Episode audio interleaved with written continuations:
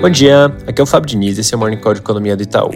Os mercados hoje vão acompanhar bem de perto a divulgação da ata do FOMC, que nossa visão deve mostrar a maioria dos membros a favor de uma redução no ritmo de aumento da taxa de juros agora no encontro de dezembro, mas mostrar opiniões divergentes sobre o que fazer depois, com uma ala em uma postura já mais na linha de caminhar para o final do ciclo de alta, enquanto uma outra entendendo que ainda tem bastante trabalho a ser feito. No final das contas, deve acabar predominando a visão do presidente Jerome Powell de que uma interrupção no ciclo ainda não está próxima. Lembrando que na nossa leitura o encontro de dezembro deve de fato confirmar essa redução para 50 pontos base e a gente espera outro aumento também de 50 em fevereiro, seguido de outros dois de 25 nos encontros de março e maio. E aí sim, encerrando com isso o ciclo entre 5,25 e 5,50. Passando rápido pela Europa, hoje mais cedo saíram os dados de PMI da zona do euro, que acabaram tendo um resultado melhor do que esperado agora no mês de novembro. O PMI de manufatura subiu de 46,4 para 47,3, sendo que a expectativa era de um recuo para 46 enquanto o de serviços ficou estável em 48,6, enquanto o consenso apontava para 48. No Brasil, mais uma vez, as negociações em torno da PEC da transição continuam no centro das atenções e é possível que a gente tenha mais detalhes sobre a nova versão da proposta hoje ao longo do dia. Ontem, o presidente do Senado, Rodrigo Pacheco, deixou bem claro que a ideia de deixar o auxílio fora do teto permanentemente encontra sérias resistências no Congresso. Então, esse é um dos pontos que muito provavelmente devem ser modificados nessa nova versão.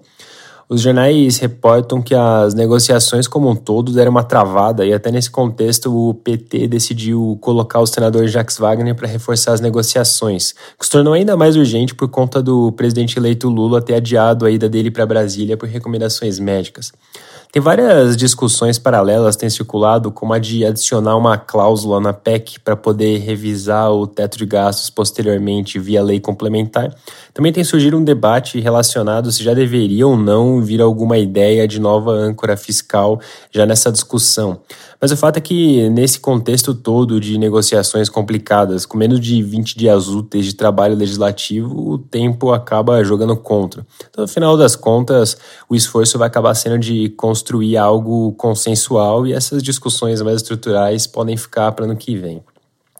Fazendo um gancho com esse tema, segue a especulação sobre o possível ministro da Fazenda.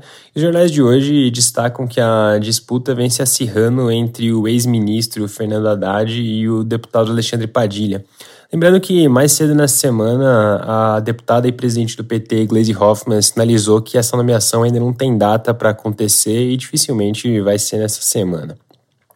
Mudando de assunto e caminhando para o final, Ontem o PL entrou com uma ação no Tribunal Superior Eleitoral, o TSE, pedindo a anulação dos votos contabilizados por cerca de 350 mil urnas.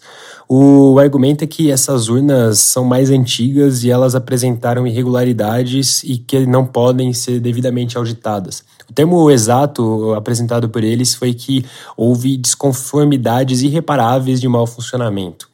Considerando só os votos, então, dessas urnas mais modernas, o atual presidente Bolsonaro teria vencido o segundo turno com 51,05% dos votos.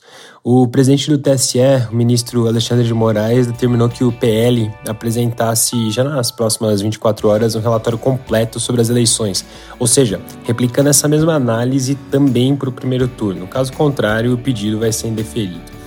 Como essa resposta veio ontem, naturalmente acaba hoje o prazo para apresentação desse relatório. A gente deve ter notícias sobre isso ao longo do dia. É isso por hoje, um bom dia.